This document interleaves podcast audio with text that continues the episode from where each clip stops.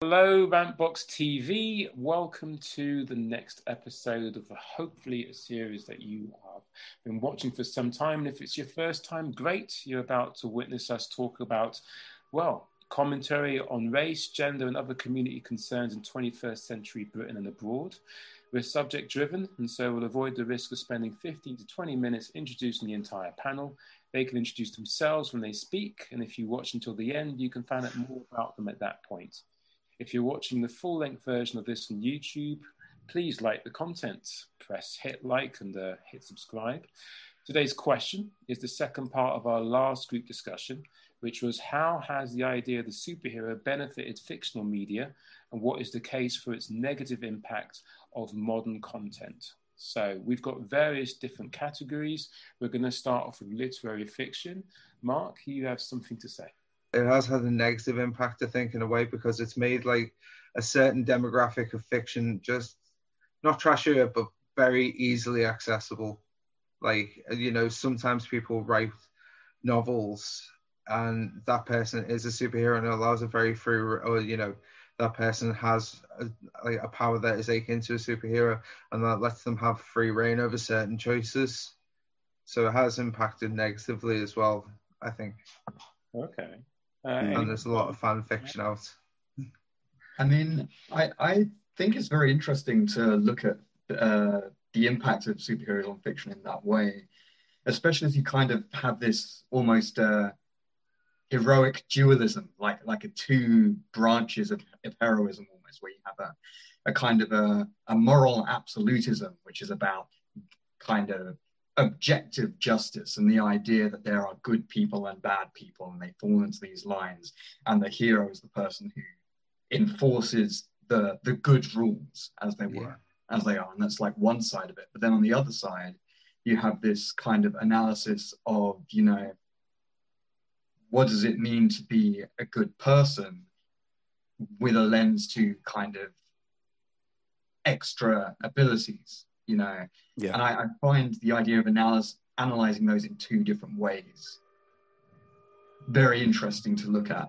Uh, though I think I probably come down slightly more on the sort of Alan Moore moral ambiguity side than the uh, kind of absolute justice side, personally. Yeah. Yeah, definitely. definitely definitely. Um, I mean, I think off the back of that, you'd have the um, the, the old trope from Spider-Man of uh, great power and great responsibility, and, and, when you have that power in the wrong hands, which has been examined, you know, frequently in more modern uh, superhero books, where you, you have the likes of someone like Hyperion, who is the Marvel analog of Superman from DC um, originally, I, he was a character that had a uh, a he he was a character that had a negative outlook, and, and he wasn't brought up uh, necessarily correctly, um, but but it, originally, but he's now gone on to lead other groups and so forth, and, and he's much more well regarded. and He's a rounder character, but then you also have characters such as Sentry as well, uh, Robert Reynolds, who deals with uh, mental instability as well.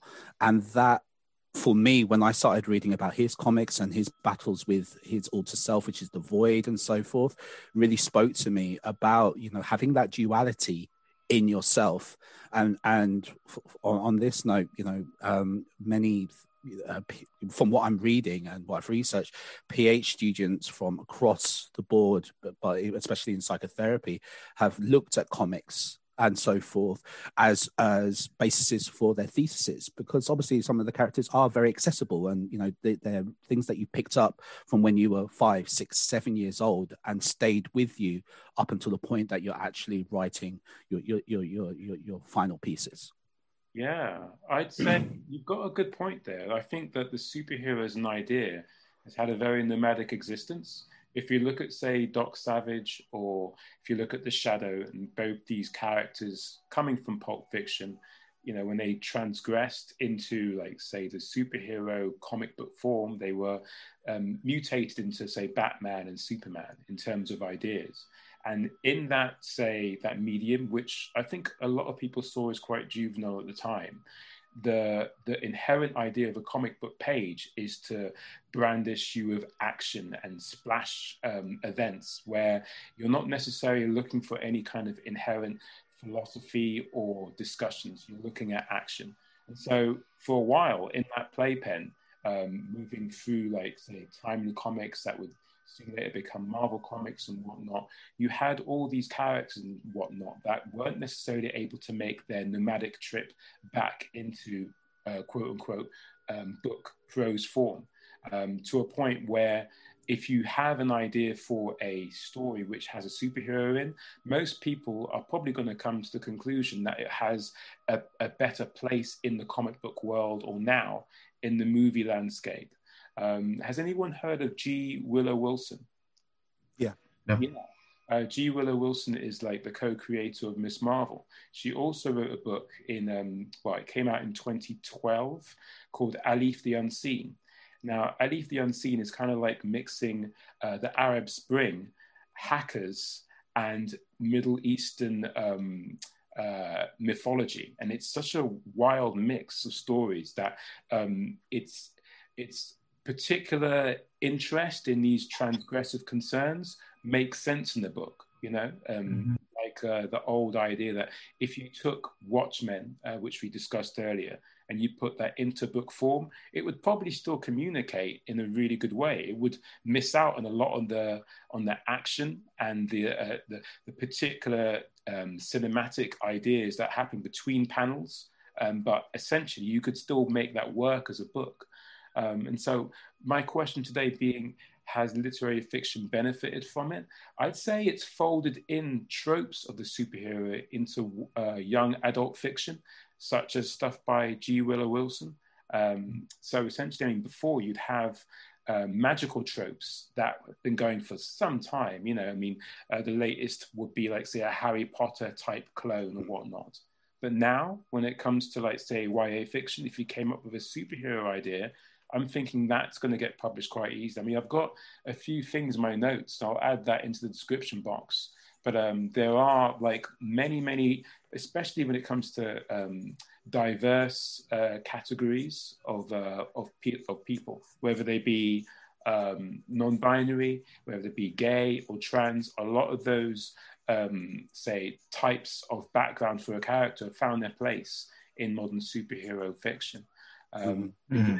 I've said quite a bit there. Um, has anyone got anything to add in regards to this part of the topic before we move on? Um, I just uh, once again, uh, I did. I only recognized the name G. William Wilson when you mentioned Alif the Unseen because I realized I've read that book, um, and I found it really interesting. To come back to where we started at the beginning a little bit, I find it really interesting the idea that you have this kind of the superpower in the definition of su- superhero, and then you have almost like a super morality, you know, where it's like not necessarily, and, and you know, stepping away from justice and talking about how do you make the right decision, which is a much more complicated question than how do you enforce the law. Like, I think for me, that is a really positive. I mean, for, for me, it really comes down to these two separate narratives. The, the justice narrative, which I think is ultimately about being told what to do, which is, I, I think, quite a kind of a covering your ears from having to think kind of point of view. And then you have this kind of power narrative of, okay, you have the power to do something. What do you do? And I think that is a, a storytelling device that has so much unlimited potential in a, in a very positive way. Yeah, sorry, definitely. Um, just going back to something that we said before um, with superhero, uh, Superman, Red Sun, once again, essentially placing Superman in a different, in Russia uh, and the fact that he was um, uh, approached by his, his political leader to um, not necessarily attack America, but to um, essentially be the superhero that the Soviet Union wanted um, and, and, make America fear that they would unleash, unleash their ultimate weapon.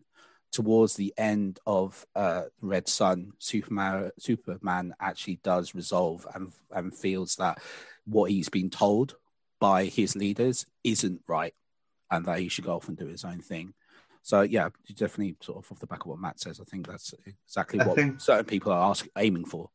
I think that makes like I think your point there makes like uh, comic books quite a valid medium of like telling stories for the modern age where you couldn't necessarily tell them by film, um, especially for like in the away from the vein of superheroes, but it's even comics like The Unknown Soldier, um, or if which is a DC comic, which is great if anyone can get a hold of it. And the premise of Garth Ennis' The Unknown Soldier is that this person's been behind all the dirty parts of American history. And it's almost like, yes, the superhero trope has folded into literature, but some of the literature's folded back into the superhero trope where we're actually discussing geopolitical events in mm-hmm. comics.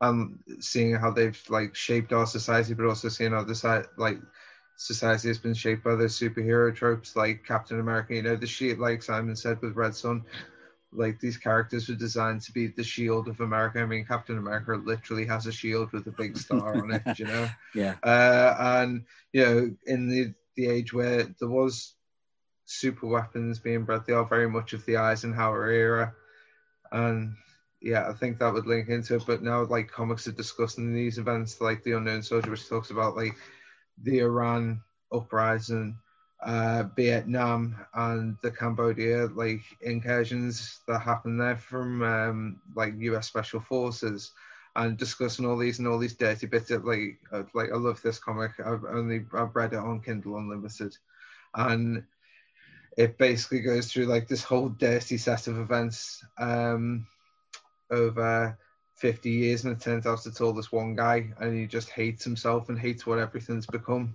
because in the end they decide to rescue Hitler and that's when he finds out like one of the generals tells him years after they're going to let Hitler go but like he gets killed before they can actually extract him and it's just how um like I said it's all these you know things about what morality is on the negative side but it's also showing these geopolitical events I'm sorry, I don't know if that's really relevant, but I thought it. It was interesting. It was interesting. Mhm. Um, we should move on to the next section because we have a certain amount of time.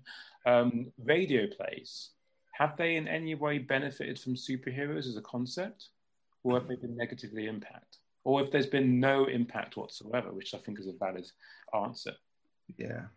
I wouldn't say recently they they haven't benefited from because uh, not necessarily I suppose with the advent of the internet we've moved in a slightly different direction but from what I picked up previously they were very popular uh, when obviously radio was more popular towards the, the start of the century uh, the 1930s you would have um, the likes of the Green Hornet um, the Green Hornet uh, show as well, along with obviously the Superman show um, in in the 40s through to the early uh, 50s as well. Um, and, and there are a number of different types of those shows where you are able to expand on what you read in your you know action comics number one and then they would take those stories and apply you know relatively famous or well known actors to portray those um, uh, characters o- on the radio as well. And I can say myself personally, I always do enjoy listening to audio plays from across the genre. So at, at the moment, I'm, I'm listening to um, the expanded, uh, the extended, expanded universe from Star Wars and so forth, being um, uh, being played by a particular uh, actor, um, and some of the stuff from Warhammer as well. I find that really interesting. Stuff from Dan Ab- Abnett, who's a great writer. Uh, I've read his books, but also his his his, uh, his radio plays are really good as well. Yeah. Okay, cool. I Um, find it um, quite interesting that uh, the I, I feel like movies almost inherited the legacy of radio drama Yeah. because those plays really started in the 1930s, right? Which I didn't realize coincides kind of with the popularization of the the superhero like comic as a as a genre in the in like as well. So they kind of have this twin birth. But like if you think about it, radio is just so much more accessible to the common person, right? Mm. Like it's it's literally free. Like if you pay like I, I'm yeah, you, you pay like a, a licensing fee potentially to the state for certain certain state uh, uh, stations, but it's broadcast and you just tune into it. So I, I feel like there is a massive legacy set by radio audio fiction. But I think a lot of that does come from the justice narratives that you get around superheroes. Like, as you say, Green Hornet, Superman, the Lone Ranger, if you want to look at him as a, a superhero as well.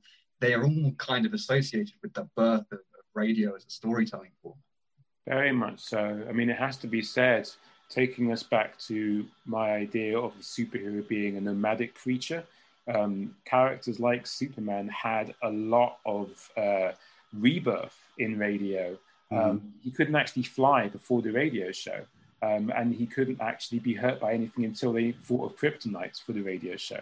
So there's something you may not know, but essentially they take what they need from different mediums, don't they? And they carry on. Now it seems to be going full circle, like they are coming back into that aforementioned subcategory of books, simply because they've taken stuff from what they've got from radio, they've taken stuff from movies. I mean, there are characters who um, people hadn't even heard about until they saw them or heard them in these different mediums. And so, to obviously ingratiate themselves upon those audiences, producers are going to put stuff within the stories that give them that extra life. Uh, yeah, I fully agree. I think the sort of, uh, I think with radio serialization, it's gone like it has evolved in like two very interesting, distinct ways. And I think the like spiritual almost successor to that is webisodes.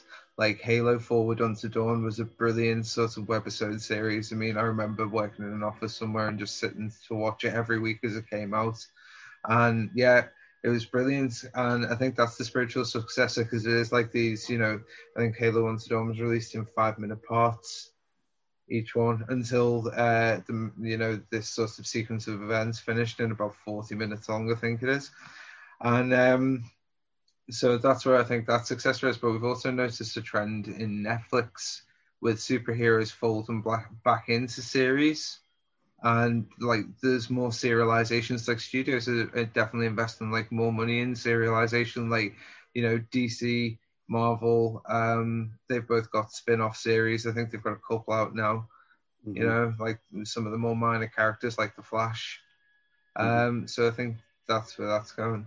But sorry, yeah, definitely. I also like to link into size Dan Abnett thing because I've completely forgotten about Dan Abnett. But one way I think the superhero trope has moved as well is back into pulp fiction, starting in like the 70s with Judge Dredd and 2000 AD where that serial pulp magazine was available, and that's where we started getting our superheroes from. That were um, more literary, mm-hmm. well, a little bit more sort of just weekly accessible and serialized almost. Sorry. Does anyone know if Dick Tracy was a, a radio? It was, yes. It, it was okay, yeah, because he he's crossed all mediums essentially for for the, the, the benefits of this show. He he's done the movies. He's in theatre. He's in radio, and obviously he's got his comic books and and large books as well. So you can see, you know, a complete ecosystem covering all all four areas. Yeah, I'd say Dick Tracy's quite malleable, and let, us face it, he's quite a safe character. Like he's mm-hmm. great. He's white he's a womanizer to an extent, depending on what you know idiom you've actually picked up on or, or what um, iteration. And that's kind of it. Like he's like a kind of like a cop but i don't really i don't know. I'm not thinking that he's got a great amount of longevity going through generations. I'd say you're going to hear less about dick tracy as time goes on because i don't know what 15 year old is thinking hey i really love dick tracy. I'm going to go out and buy I, I want the jacket the jacket's still cool as hell. Well, Are we thinking of the jacket that Warren Beatty was wearing? Yeah, yeah. Go. You know, we're, we're not particularly young, Simon, but no. yeah, I know. we look at cocoa butter. you may want that jacket, but I don't mm. know if, like, say, a, a, younger person in your family is going to even know what that jacket means, let alone who Warren Beatty is. Uh, dead by then. Do you know what I mean? So, uh, yeah. I, like, I, sorry, I was going to chime in and say like that's kind of we talk about minorities on this show, like or minor marginalized people, um, and I didn't really prepare much for that, but I do have a couple of thoughts, and it was the fact that like 2000 AD, which I was talking about before, which is a very pulp you know, it was Pulp Fiction. You know, Judge Dredd. It's not with uh, they came from. Obviously, we know 2000 AD here, but uh, it also gave rise to a lot of characters that were female and were um, like sort of the first like heroes who stood up for themselves as women and represented in fiction that wasn't just that sort of classic fiction, like the Ballad of Halo Jones. Um, started in 2008, one of Alan Moore's most uh, strongest comic books ever, which is brilliant. Uh, Martha Washington originally was a strip in 2000 AD, which I don't know if Simon remembers reading the Martha Washington comic books about. I remember it. I remember yeah, it. I read yeah. a lot of 2000 AD. Mm, but, yeah, and you know, like about a, a black woman going into space and being a leader in a war, and then moving on to Dan Abnett's Durham Red, which is about a female Yeah. vampiress. Yes, and like Yeah. she, yeah, those like all the comics are so well drawn, and the like she is like quite a strong character. She's quite likable. She doesn't Hmm. overplay the fact that she is quite attractive in it. She, it's more about you know, just that pulp blood, guts, gore, and violence sort of thing, but you know, toned down for kids, obviously. Yeah. So it was good. I think it's been more accessible in that way. The pulp serialization of these comic books and like moving off radio plays because there would have been radio places like let certain ideas be more accessible and certain writers to be freer with their conceptions that you know only to, up until now we're challenging. I mean, we're only just getting you know relatively used to stronger people and the stronger women in movies, even you know, Yeah. like Wonder Woman only came out in 2016, I think, or 2017. Wonder Woman was 2017. Mhm. Sorry about that. Yeah. yeah. Um, I'd like to say that radio plays, as far as I know, we can easily pull upon what has happened and talk about the history of it rather than talking about like the modern day because ultimately as simon was saying he's listening to a radio play which is um, drawing upon the expanded universe of star wars but when it Okay. superheroes. I would say superheroes again as a nomadic entity. They don't necessarily need radio the way they used to. You know, they've pretty much found their place online or in the movie theater or in games. But I wouldn't Yeah. say that, you know, your, your average, again, 17, 18 year old is going to be rushing home to be listening to the radio. The imagination there has migrated. Um, so with that in mind, uh, can we move on to theatre? Um, has in any way um, theatre been impacted by the superhero as an idea? Superheroes and theatre um, sort of uh, fall underneath the, or sort of have the same concepts and ideas as well. So just looking at it, when you think of a, a comic book strip, it's large, big, big bombastic characters who uh, essentially have moments of touching uh, inner thought and so forth. And this is what you find with theatre. Uh, especially, so you'll you'll have your your long monologue um, delivered by your main character, which will then go to your next area. Same thing with comic books. You're right. I think there's a lot of potential for theatre to showcase a certain kind of superheroic story simply because of the dramatic potential that can be done when you're watching something happening play out in front of you. So it's got that Mhm. same immediacy um, and intimacy, I say, that have, that radio has. Yeah. Um, arguably because you don't necessarily have the ability to do the stuff that you can do in films that there is a, a drawback to that. And let's face it even in comic books um, comic books has uh, I can't remember who said it but essentially if you have the idea of a budget in your head for a movie and you can't afford it comics are your next best bet. Yeah, yeah. happening in two pages that would cost you like 8 million otherwise. Um, but yeah like I, I definitely think that theatre has potential there. Um, anyone else I I find that that point you made actually about the uh, the ability, the, the kind of pared downness of the theatre, a very good way of kind of getting away from some of the bombast that is associated with superhero fiction.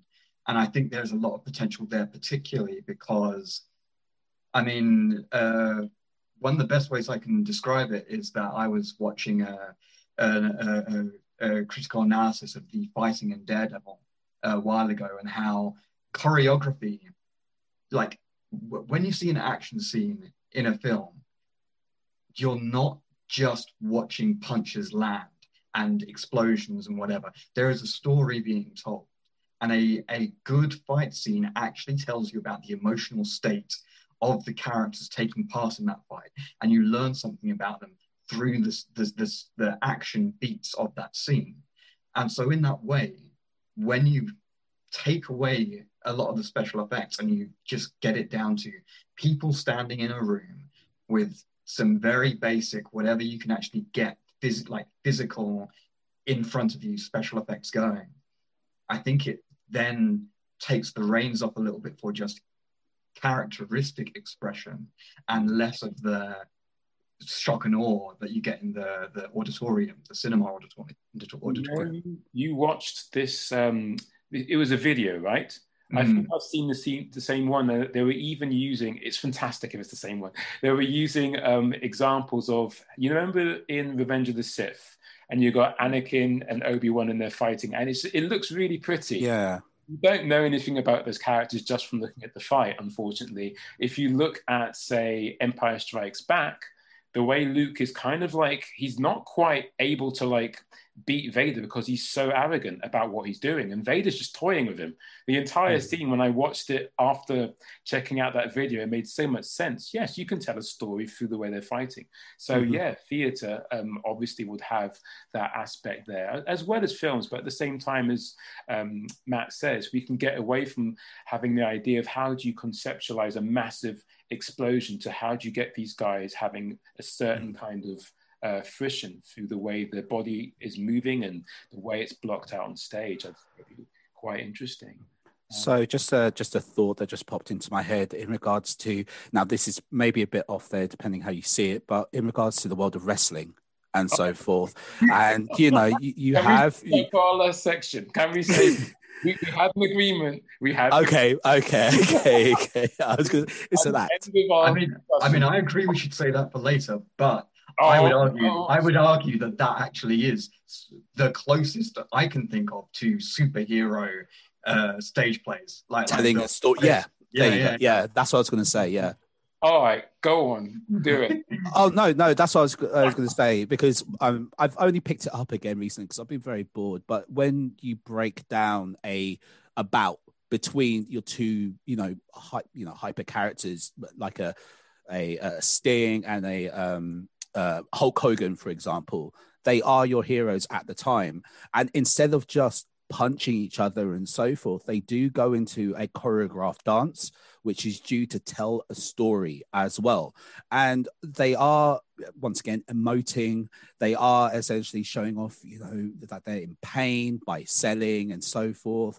And, there, there is that idea of spectacle. And wow, that you do look towards when you go to a live theatre show as well, or, or, ballet, or anything of that of that nature. So yeah, I, I was just going to say that's where sort of wrestling. Oh, that's fair. That's fair. I would, I'd actually also say sorry, sorry. It's just now now that we've made that connection, it's just made me realize as well that that that spirit, the idea of the the hero being someone you look up to as a and as ex- example, especially for young kids I think is even more exaggerated in uh, Mexican wrestling, in uh, luchador fights, mm-hmm. where it's incredibly acrobatic, like they're jumping off each other and like they've got these ones where you have um, like uh, smaller, like like uh, wrestlers with dwarfism fighting full-size wrestlers and doing these incredibly acrobatic um, feats of, of, of wrestling.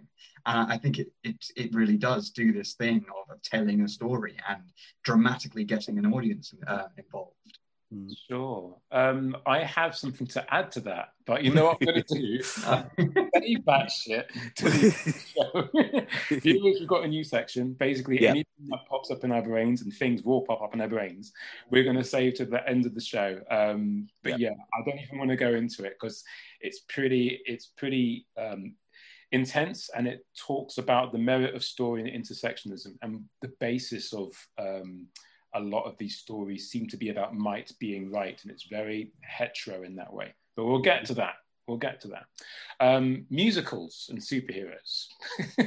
Never thought i'd say that on the video. But it's happened. Does anyone have anything to say about musicals and how as a superhero as an idea impacted negatively if at all or positively we discussed and read some before. The trend has been with superhero tropes to look at the reverse of that. Superman was created as this American perfect shield in a nuclear age when someone else had a really dangerous weapon and they might use it against use it against you. So that sort of was to give the American people like a little bit of confidence in their subconscious. But when Red Sun took that, it flipped it on its side and said, right, well, what happened if Superman was in Russia and was braced in Stalinism? Would those good human values still shine through? Um, and then that's reflected in musicals, I think, by um, well, in the wider sort of cultural zeitgeist by the examination of these anti-hero characters like Ratched, the uh, the sort of main evil character in One for the Cuckoo's Nest, and examine what journey got us to that point. And then I think that links into musicals by looking at Wicked. You know, the uh, principal character in Wicked is the Wicked Witch of the West, and like examining how she got to that point to be the Wicked Witch of the West. Mm-hmm. Yeah, yeah. Um, I, I, think from what I saw, um, I don't necessarily think musicals um, actually ha- have necessarily been influenced by superheroes necessarily, uh, other than what we said in regards to theatre. Obviously, that you do have your protagonist character and so forth. But what you have seen is where they've tried to take the superhero concept and apply it to um, theatre musicals. One example, uh, Spider Man Turn Off the Dark. Yeah. I think everyone's heard about that one, which was a critical failure, the most expensive musical of all time at $75 million. The investors lost $60 million and it was shut down after three years. And the main thing, which I think is hilarious and links it back to um, the play that went wrong, is that a majority, oh, sorry, some of the actors got injured as well, which of course you're going to have with it's 127 air, uh, aerial fights and so forth, which at the time and probably still to this day and probably what they're doing is a marvel to, to on the on the levels that you would have with Cirque du Soleil and so forth.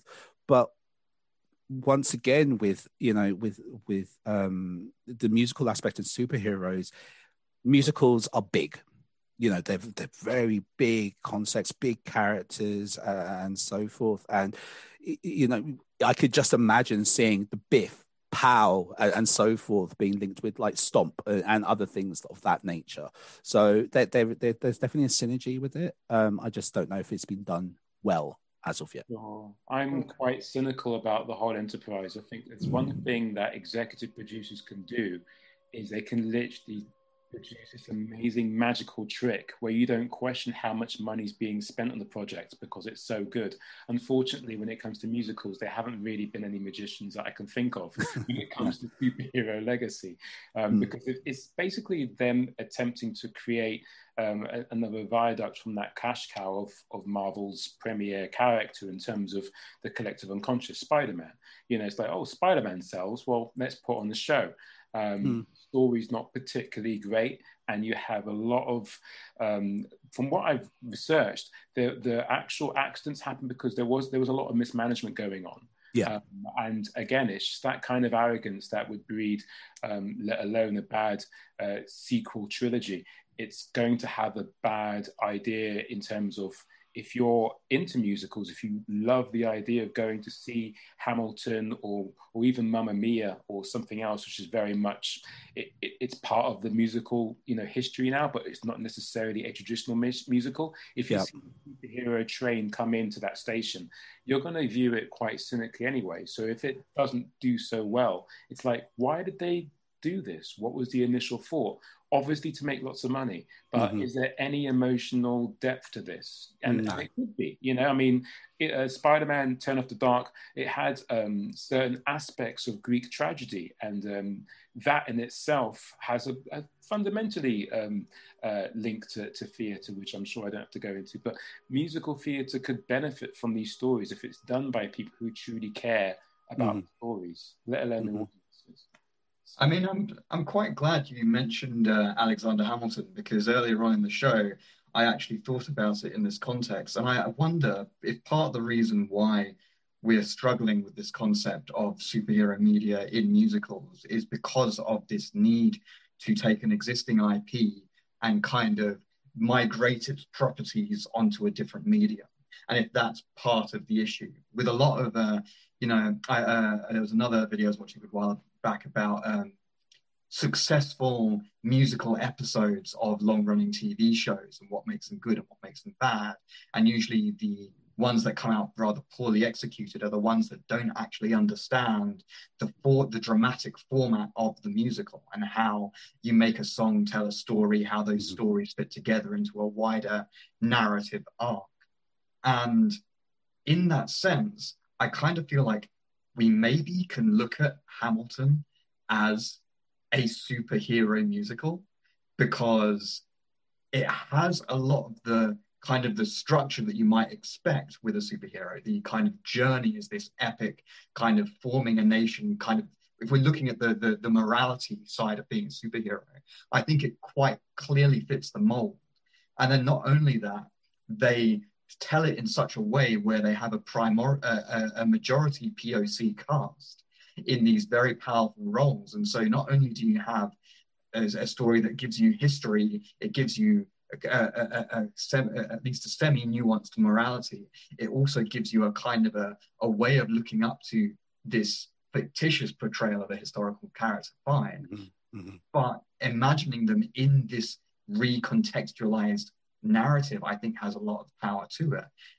Maybe I could be playing devil's advocate here, but maybe we're looking at um, the idea of, like, say, the epic story or journey of a hero, and we could be using a terminology which superheroes being part of, you know, the the nowness of culture doesn't necessarily mean that what we're talking about when it comes to Hamilton is a superhero story, just an epic journey. But mm. because of the context of us having this conversation, you know, you, you, can't be faulted for having that connection. But I don't know if that's in some way dismissive to older stories, which you know, which were around before the term or, or, or phraseology of superhero was coined. You'd have someone like John Henry, um, the, the, the, the, the American character um, I, I, I, don't know too much about him, but I've I've obviously seen that um, the character of Steel has some relations to him and so forth, and he's named he, after him. Like yeah, to get someone who was oppressed, um, yeah, and then give them a certain uh, power in their recent hmm. community. You know, it expresses a wider injustice um, through you know. Because I've I've seen a, a theatre play with John about John Henry years and years and years ago. And yes, the the, the hero story does resonate with that uh, uh with me uh, uh, as well. Obviously, being a POC uh, and so forth, uh, and working through the, the, troubling times to come out on the other side as someone that is looked up to by by the community, very much similar to your superheroes, your Spider-Man in in, in New York uh, and, and, Gotham. Not well, actually, not Batman. He's hated, but you, you know you do have those those types of characters uh, uh, as well. I would recommend. I don't know if I'm wrong in this, but did you say last time you haven't yet checked out the Watchmen TV series? I haven't yet. No. Oh, mate, definitely check out with this in mind. You talk about John Henry. Mm-hmm. Check that out because some of the stuff that they talk about, particularly the character called Hooded Justice, it understands that story so well um, cool. in terms cool. of the oppressed figure given a certain bit of power in their uh, local vicinity. Um, but yeah, um, I think. Do we have anything else to say on musicals and super? Um, yeah, I'd just like to join in and following up with what yourself and Simon have said, and it's a bit of a um, an out there point in a roundabout way, but bear with me because it does have some relevance. But I do think I do want to ask the question: Does the fact that the Spider-Man show failed show an inherent almost flaw in the superhero in the superhero tropes armor because if you need to have so many aerial fights to sort of simulate what's really going uh, like to simulate you know what people expect to see which is in a movie does that not take away like it's almost like the tropes become too reliant on special effects and aerial acrobatics instead of actually focusing on the human condition of a superhero's development, which is something that like people invest in? Um, I'm going to cheat in answering this question. okay. because on the one hand, you can embrace the idea of realism by having like you know your trapeze artist and whatnot, stuntman being Spider-Man yeah. in the rafters doing their thing. or you can go for something which isn't necessarily realism, um, and you can That's very true. yeah, you can project um, like various things on the backdrop, can't you? Or, I mean, let's face it, do we need real cars in theatre? No. But have we Mm. seen theatrical stories that have vehicles? Yes. So therefore, there's a whole other convention there. The way that um, you only really truly need to think about um, your particular kind of advantages in film if you want to actually get across to everyone that it's actually happening. But in theatre, for them to realize it's happening depends very much on the aesthetics of the design and the, the people playing the role, let alone if it's um, body um, caricatures and whatnot. And not not body, body caricatures, but you can you can create a door out of a couple bodies. Do you know what I mean? Mhm. That Mhm. So Yeah, and, and also just off the back you said there about obviously the design and so forth, but also the collaborative effort of who's producing it as well. If you have someone who, uh, I think with the Spider-Man show, it was originally um, directed by a, a Broadway uh, director who, who who focused on another of other shows, but when they replaced her, they brought in comic book writers specifically who knew more about you know what was going on, and they also had a um a studio, an executive as well. He was a consultant uh, as well who um managed to try to turn the show around, and he wasn't able to. Unfortunately, wasn't able to to get it off the ground uh, as well. money pit, to be honest. Like Yeah, Yeah. our best idea. I think if you have someone who is fundamentally a playwright first and they have a great love of these superhero stories, you hire them. Mm. yeah. Um, was that a little harmonica? Just yeah, sorry, that was my WhatsApp. Yeah. I love Yeah. that. So, yeah, last section before we move into like um, the crazy section, as I'm going to call it.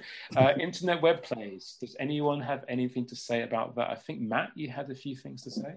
Yeah, I mean, I, this is something that I was very excited about. Um, that I kind of saved from radio because I do feel like it's kind of a separate thing. It's kind of the legacy of radio.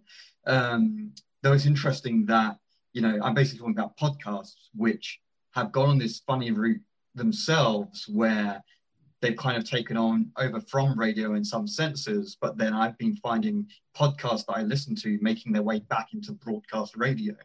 Um, Mm. And I think part of that that has a lot to thank from superheroes, like the the the draw of the superhero narrative has brought quite a few people, I think, into the podcast space that I don't think would be there otherwise. Yeah. Um, there's recently uh, Marvel started an effort with uh, Wolverine. Uh, they've on season three, I think now. Uh, some very interesting storytelling that is done using a, I forget the name of it. It's a, a special kind of recording technique where you are given spatial awareness of the recording by the way it's recorded. So if someone's speaking just behind you, you Mm. hear the voice over here instead.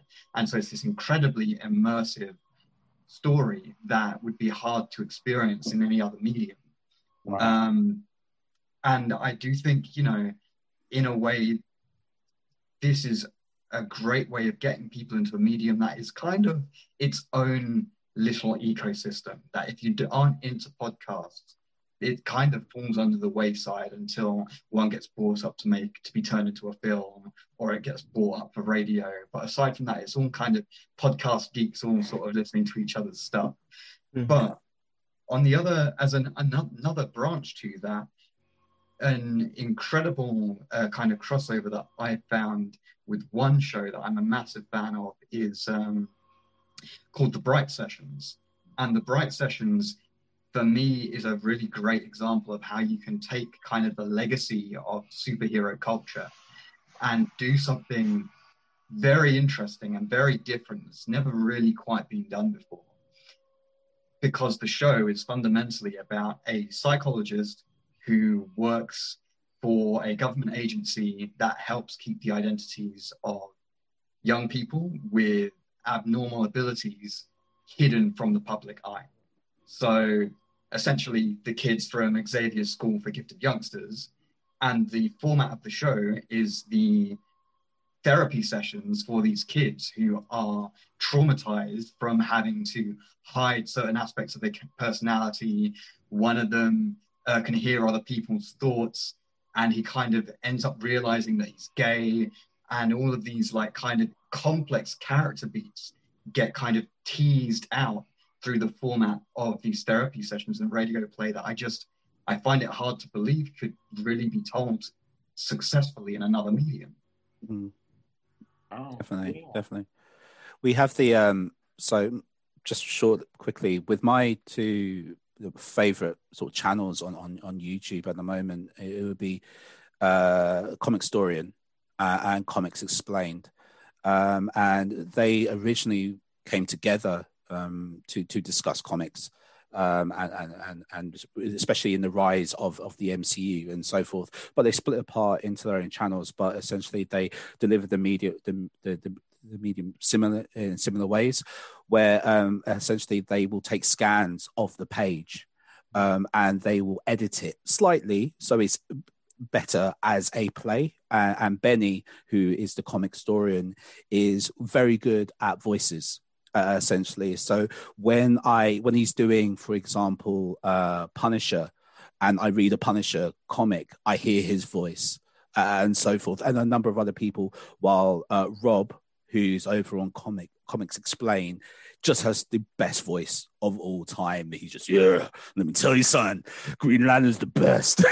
just he, he's amazing as well. And I, I, think once again with the you know with the, the emerging technology that we have from having YouTube on our phones and so forth, I've I love the fact that I can just um, go for a walk or go running and someone can read a, a relatively because uh, like what we said before about new uh, comic issues coming out so often um, and they're getting more expensive and, and, so forth as well. I can't keep up with them, but with these guys, they do it in twenty minute uh, segments of, of a particular issue or maybe a volume, and then towards the after about a year or so, they'll put all of those uh, issues together and do the full annual, which which will mean you'll get the entire House of M story through to decimation through to the next and and they all lead together. So if if i want a quick recap on something i've forgotten from civil war years ago i can go to that and they'll just quickly explain it to me. I'll be like yep got it. I'm well, ready to go. I'm familiar with comics explained. Um, i used to listen to that kind of like show a lot, then I had to stop because I found my brain was becoming like some kind of puddle of nonsense. Oh, it has been. Mine is. because um, seriously, I felt that I was doing myself uh, an injustice by not revisiting the actual stories yeah. themselves rather mm. than this encyclopedic. Um, you know, it's a catalogue of all these different ideas and stories and stuff. And I think every now and again I might dip back into it. Um, but I just feel that there was a time when I was like, I found myself at four in the morning listening to it. I thought, I've got to fucking stop, man. Like, yeah. Um, yeah. yeah anything else to say on internet web plays and superheroes, anyway? Um, no. No? Okay, that's fine. Um, so we're at that section where you may have had an idea in your head and you wanted to basically say it, but you were nice. You didn't want to take us off road from uh, our particular discussion. Now is that time where you can tell us your answers. Anybody? but there's so much. That's I wanted to say that the Teenage Mutant Turtles had a tour back in the 90s. Um, but they didn't have uh, the bow staff or the katana or anything. They had instruments instead. which was amazing to read today uh, as well. Yeah. oh man, see, like I've lived in like pretty remote locations, as Sam will tell you. Bangor's not a very big place at all, and where I live now is even smaller. Um, so I've never really been to the theatre, but I remember like an ex-girlfriend, like about must be like twelve years ago, dragged me to see the Queen "We Will Rock You" musical yeah. I have never hated anyone so much as I hated that person throughout that play. Like literally it's all going on like, yes, these are freedom weapons. It was like literally I hate you so much. Like Actually, why? That, that, that's quite funny that Bono and the Edge wrote the music for Turn Off the Dark as well. Uh, and I think Bono said it uh, that the uh, the whole production was quite pretentious. he didn't know really know where it was going. This is coming Jesus. from Bono. Yeah. Yeah. You know, I, Yeah. I, I don't even want to talk about. In fact, we've got like the next um, Rambox TV episode, which is a group discussion, will be musically um, inspired. But Mm. I'm saying now that we can't talk about Bono. It's like Done. Cool. God, no one likes Bono. Like, I am seriously surprised he hasn't done like a benefit concert already for this whole coronavirus Yeah. thing. He's been suspiciously quiet. Maybe no one's lured him out of his cave in a while. suspicious about it. There's nothing suspicious. It's because he can't gain from it in any shape or form now. yeah. Um, but yeah, before we end, I wanted to share my idea before. Um, I do think that uh, what keeps a lot of people out of getting into superhero stuff or being completely switched off from it is the basic idea of what superheroes have been from the beginning. We may talk about justice. We may now talk about, say, um, gender norms. We may talk about all these progressive issues that superheroes are now becoming um, part of because they can't escape culture. But essentially, if you think about it, superheroes were built up as male power fantasies, right? So, isn't that going to be in itself something that um, shows, like, say, The Boys or even to an extent Daredevil, have to kind of casually step away from or lampoon or in some way um, parody so that they can progress the idea of the superhero away from that basic feature?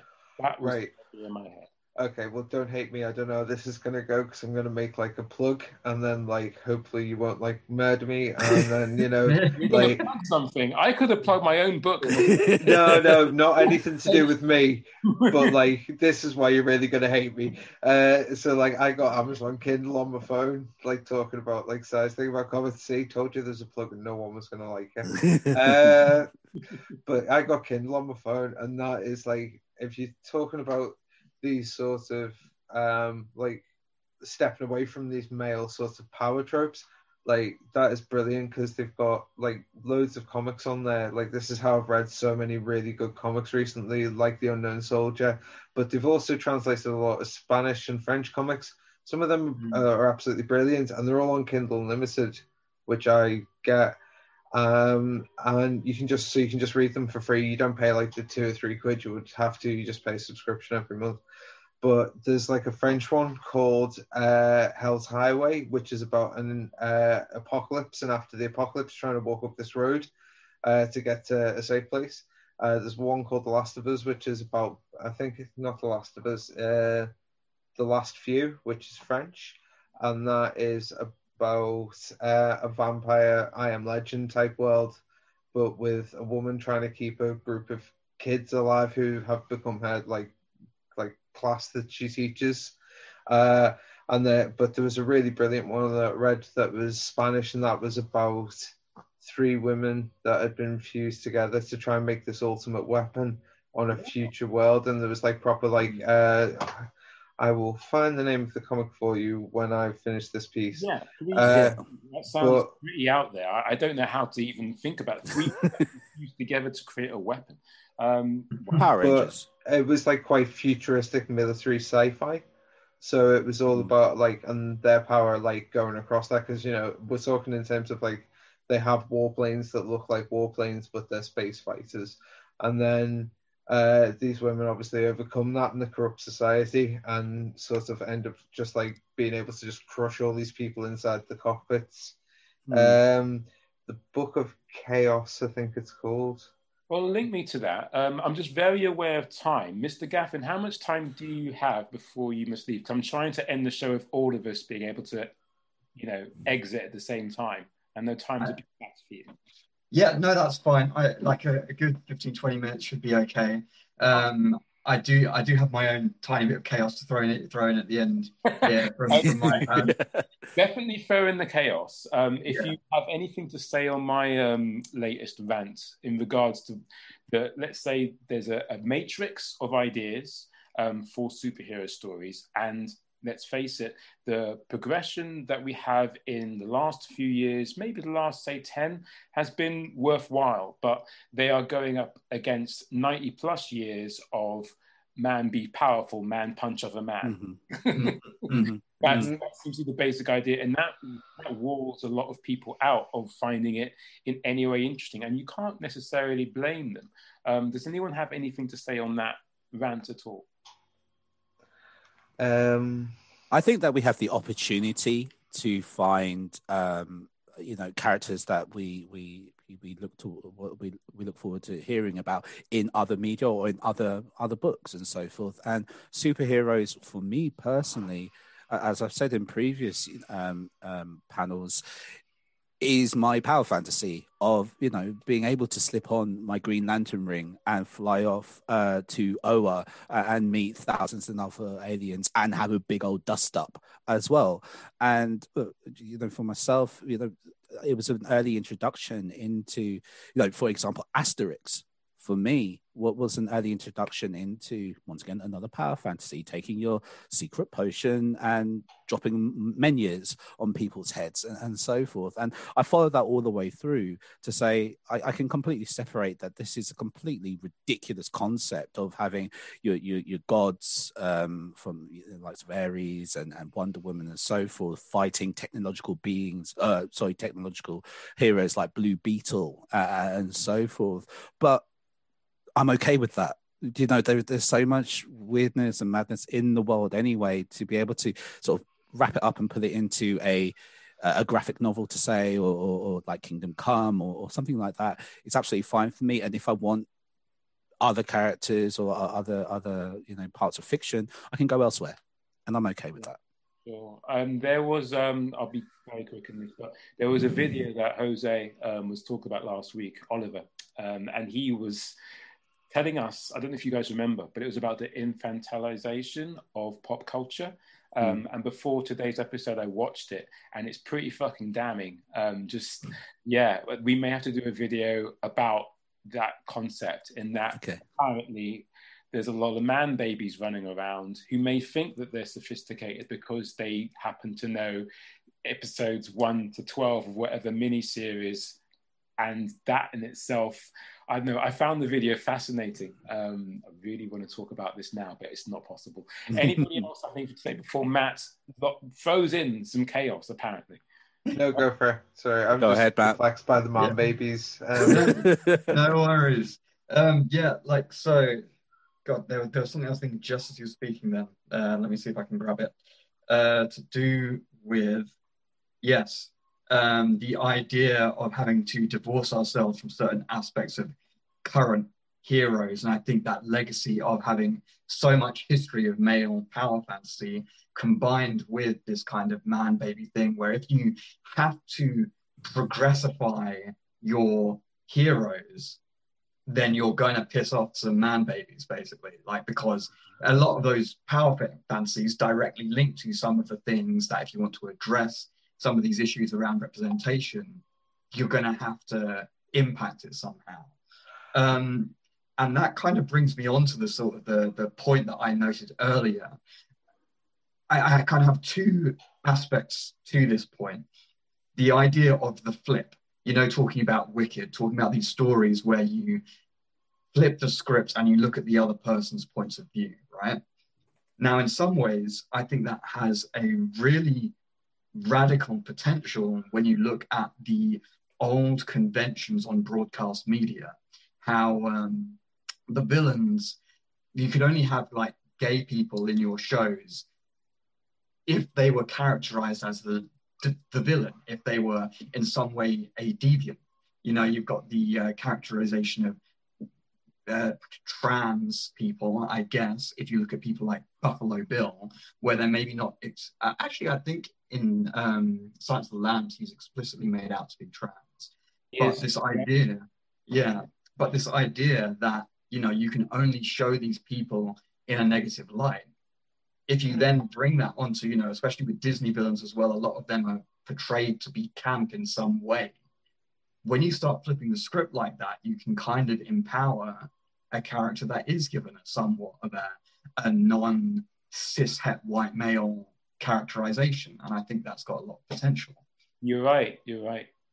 But there is something else to that as well, which is how far do you take flipping the script?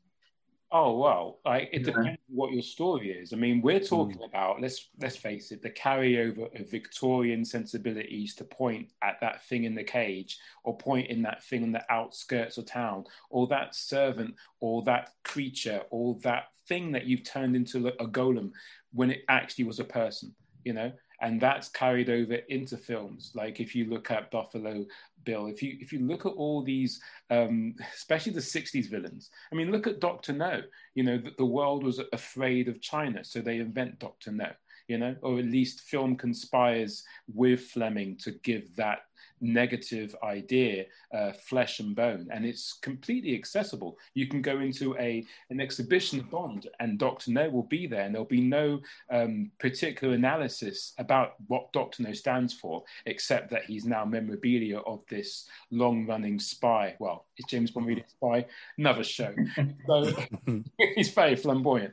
But yeah, essentially, um, how far can we flip the script? I, I feel that those questions in themselves are, um, and this is no affront to you, but it, it's very easy to answer. It, it, it's a case by case basis. If you hmm. flip mm. it and it's within the, the the logic of the actual story, then you're fine. But obviously, if you have people who are in charge of it who are, let's say, um, awash with the idea of identity politics with no other grounding other than they feel that they have um, a platform, then you're going to have bad story writing. You know, it's not enough to have a representation of someone or something and say, right, now they've got their day. It's like, where's the story? If the story's powerful enough, then anyone's going to be into it. Do you know what I mean? Mm. Yeah, do definitely. We, do we find a point where somebody is so?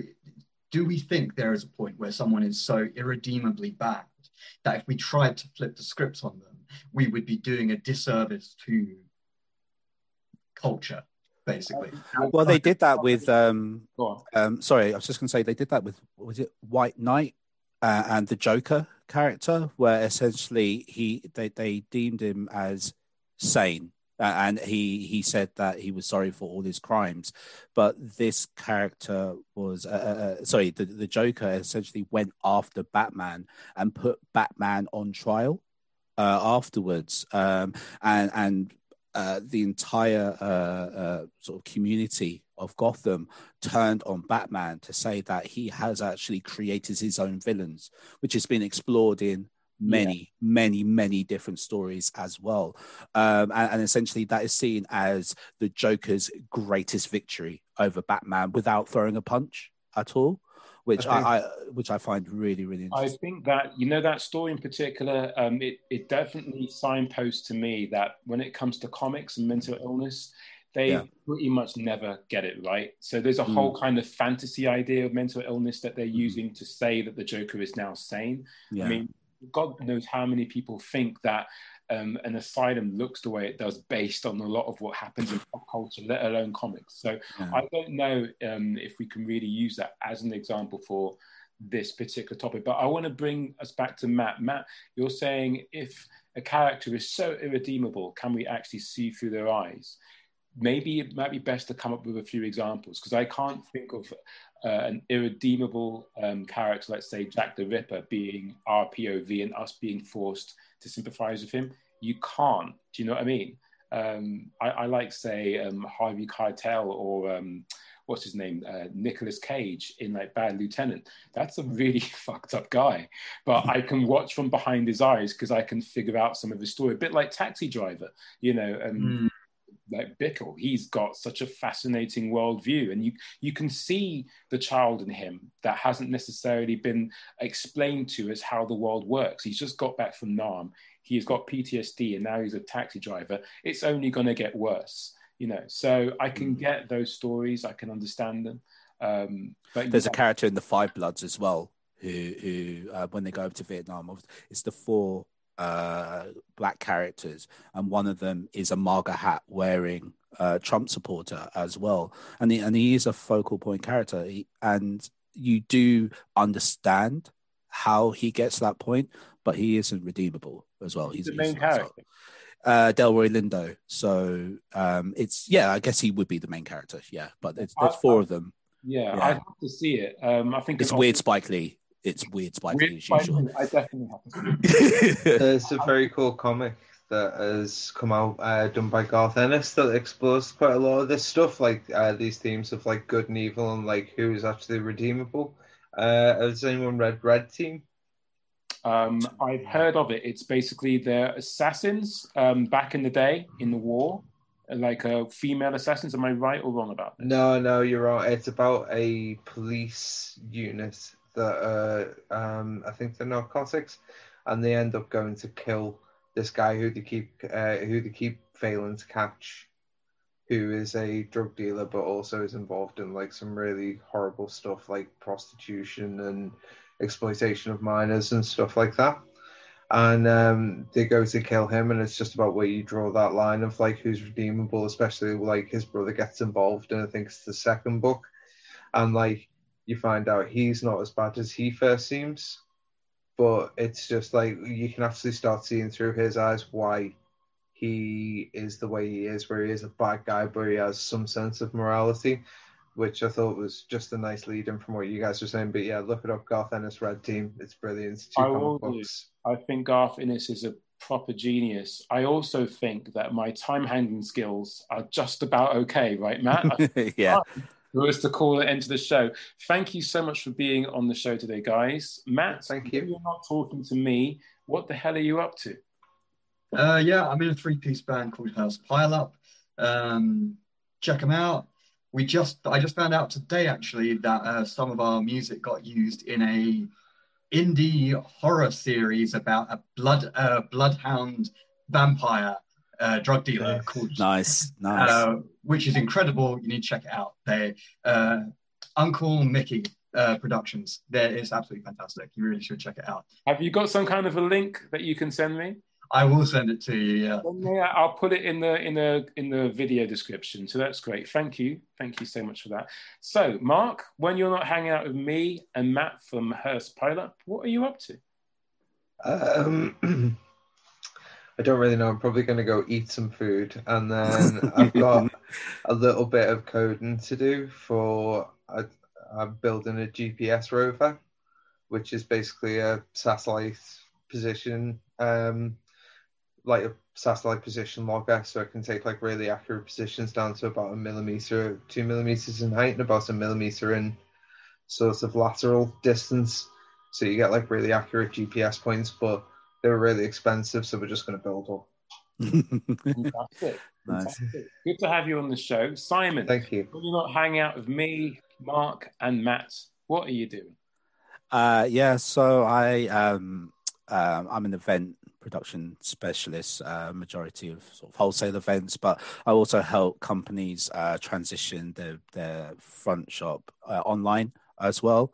So that's kind of what I'm focusing on now. And uh, as I spoke about last time, I'm also helping a friend of mine get his uh, film produced uh, uh, as well. So that's what Brilliant. Good stuff. Well, thank you, Rampbox TV watchers. A new episode is uploaded every Friday before 12:30 p.m. noon.